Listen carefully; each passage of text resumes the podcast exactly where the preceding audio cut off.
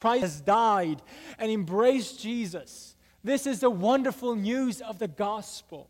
This is the wonderful promise of the gospel that Jesus is our propitiation, He is our cover for our sins. He is the atoning sacrifice.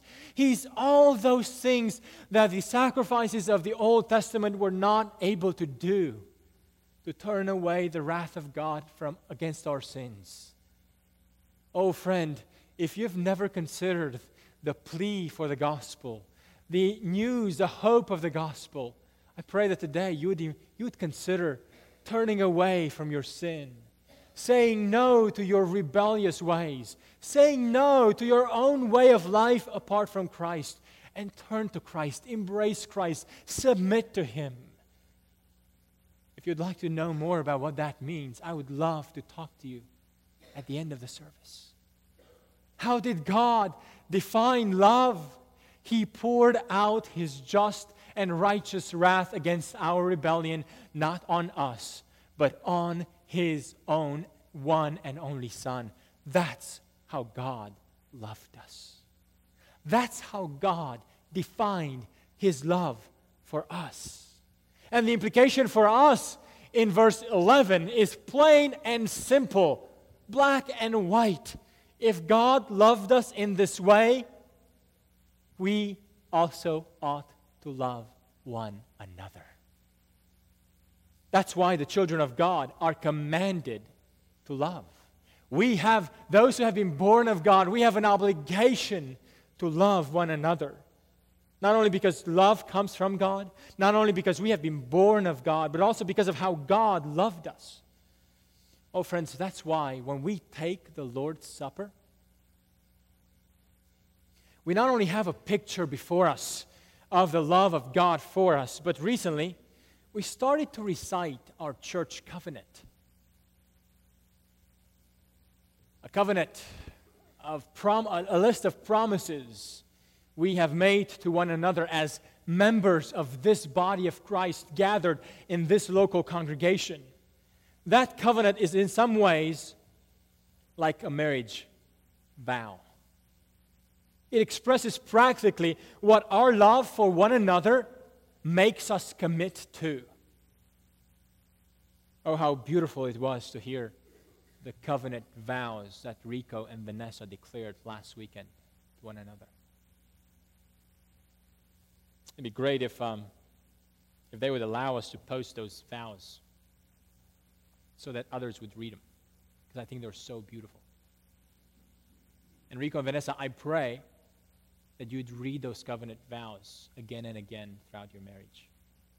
Perhaps you may even want to print them and put them somewhere in your house to remind yourself regularly of those covenant vows. Friends, in some way, our church covenant is a covenant vow we have made because of our love for one another. That's why in the last few years we have sort of rediscovered it. We've always had it, we've just never practiced reading it, looking back at it regularly. For those of you who are visiting us, some of you perhaps for the first time this morning, others have been visiting us for a while. At the center of our church life together, at the center of our existence as a community, as a body of Christ here, we have, of course, the Word of God. But then we have the, the statement of faith, which is a summary of what we believe to be the most crucial truths that bind us together. That's our statement of faith. But then the next thing we have at, our, at the center of our life together is our church covenant. It is a list of the promises we have made to one another because of our love for one another. Um, I, I encourage you to go and, and read it on our website. We read it every time we start our church body meetings, six times a year. And like I said, we started reading it also in preparation for the Lord's Supper.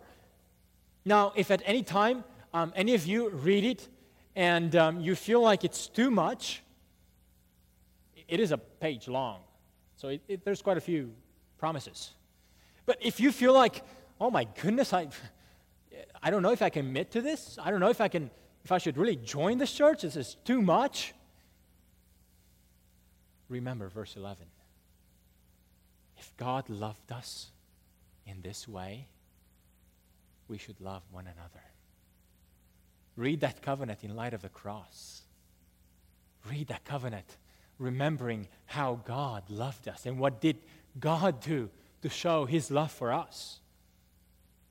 So, love because love one another because love comes from God, love one another because we are born of God, love one another because of how God loved us.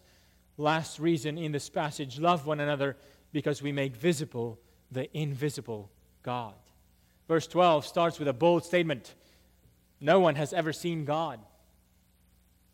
Can you say amen to that? Would, would that be true? No one has ever seen God. But look, but if we love one another, God lives in us. And His love is made complete in us. His love is perfected in us. His love is maturing in us. When we love one another, oh friends, we make visible the invisible love. When we love, we put on display what God is like in the small acts of love, in the faithful commitments to cherish one another, in the faithful commitment to serve one another, to build up one another, to show up and be with one another. In looking forward to being in the company of one another. In all those moments, we really put on display the character of the invisible God.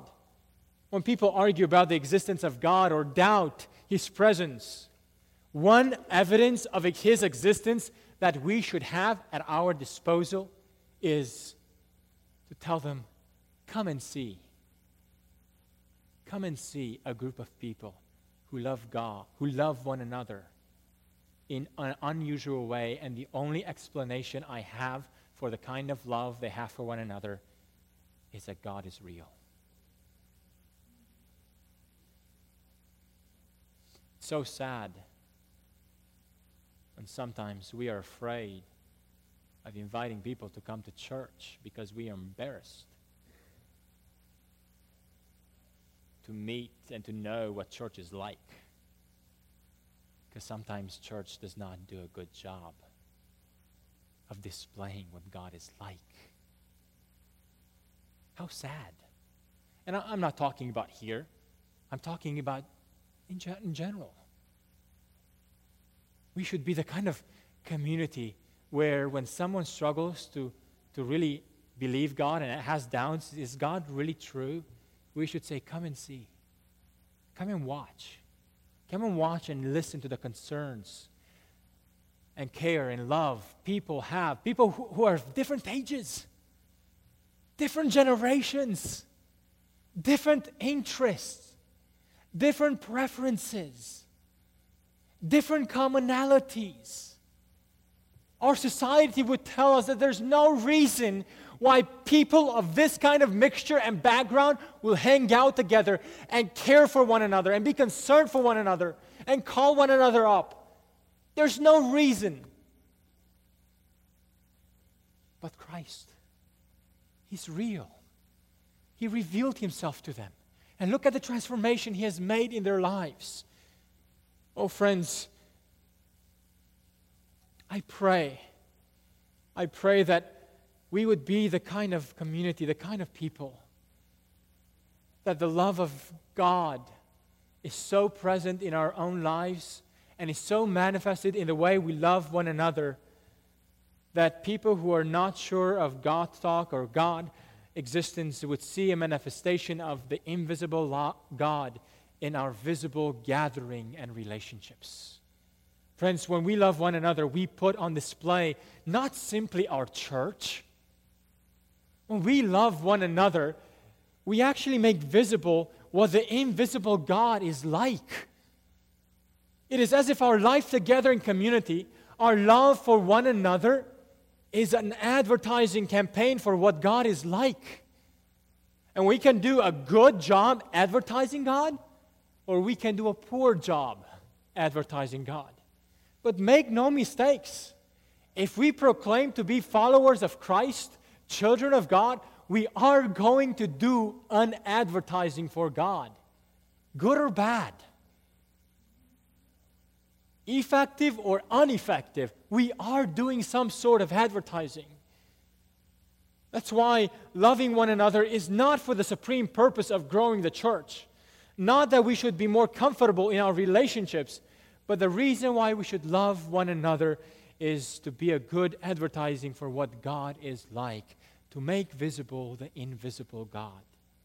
And at the end of verse 12, there's a great promise. When we love one another, the love of God is made complete in us, it's perfecting in us, it's growing us into a maturity. And the more we love one another, the more we grow in the love of God. People say, oh, it's hard for me to love other people. It's, I'm struggling with the love of God in my own heart right now. You know what you should do to make that love grow? Start loving other people. And you'll see that love growing in you. Don't wait to love one another until you feel like the love of God is in you. When you struggle with the love of God, start loving one another. Start doing acts of service. Start doing something unusual for somebody else that you have nothing in common in this congregation. Offer to meet for lunch with someone. Offer to read scripture with someone. Offer to read a book through, with someone. Offer just to meet to know what's going on in their lives. Even though you might have very little or nothing in common with them, you'll discover you have at least one thing Christ. And that's sufficient. That's sufficient for our fellowship and love. The more we love one another, the more we grow in the love of God, and this helps us to be more effective in displaying God to the nations. Friends, at the beginning of this year, at the beginning of 2014, let us be challenged by this command for the life of our congregation. Let us love one another. Fight for this love. Protect this love. Cherish this love. Nurture this love. I wonder if you've ever thought that the command to love one another is not so much about you, not about, not even about others. It's about God and making him visible in the world that has lost its fellowship with God. So examine your desire and longing to gather with the saints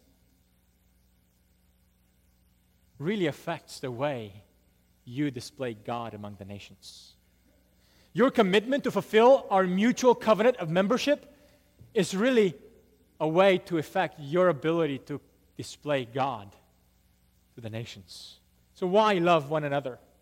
Because love comes from God, because you have been born of God, because of how God has loved us, because we make visible the invisible God.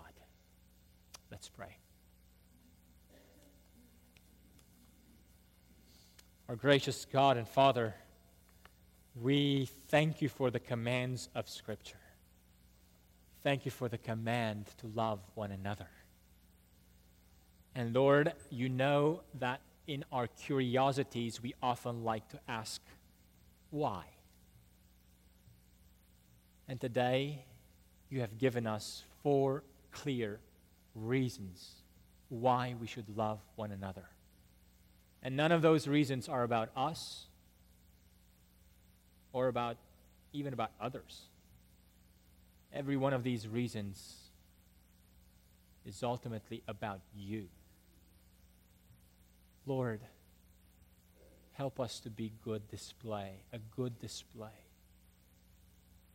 of you by the way we love one another.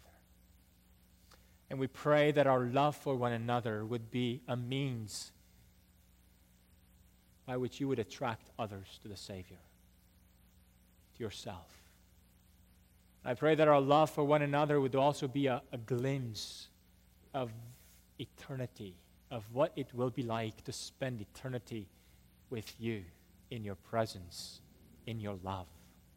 Help us, O oh God, to be faithful witnesses to you by being faithful in our love for one another. We pray these things in the name of Christ. Amen. I invite you to stand one more time and sing this with us. And if you're looking for more evidences of what we've heard, loving one another, this song is very full of them.